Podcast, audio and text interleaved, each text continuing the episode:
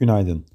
Küresel piyasalarda tahvil faizlerindeki yukarı yönlü hareket hız keserken hisse senetleri alıcıda işlem görüyor. Avrupa Birliği üye ülkelere Putin'in dost olmayan ülkelerin gaz ödemelerini rubleyle yapması kararının yaptırımları ihlal etme anlamına geleceğini belirtti. Rusya'da yıllık enflasyon %17,5 ile 2002 senesinden bu yana en yüksek seviyeye ulaştı.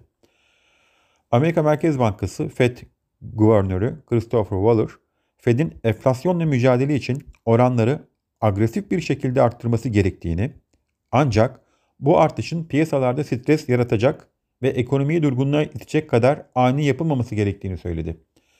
Amerika'da üfe enflasyonu Şubat'ta %10.3 seviyesinden Mart'ta %11.2'ye yükseldi.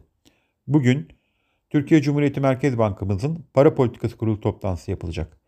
Piyasa beklentisi faizlerin sabit bırakılacağı yönünde. Avrupa Merkez Bankası faiz kararı da bugün açıklanacak. Borsa İstanbul'da alıcılı bir başlangıç öngörüyoruz. İyi günler, bereketli kazançlar.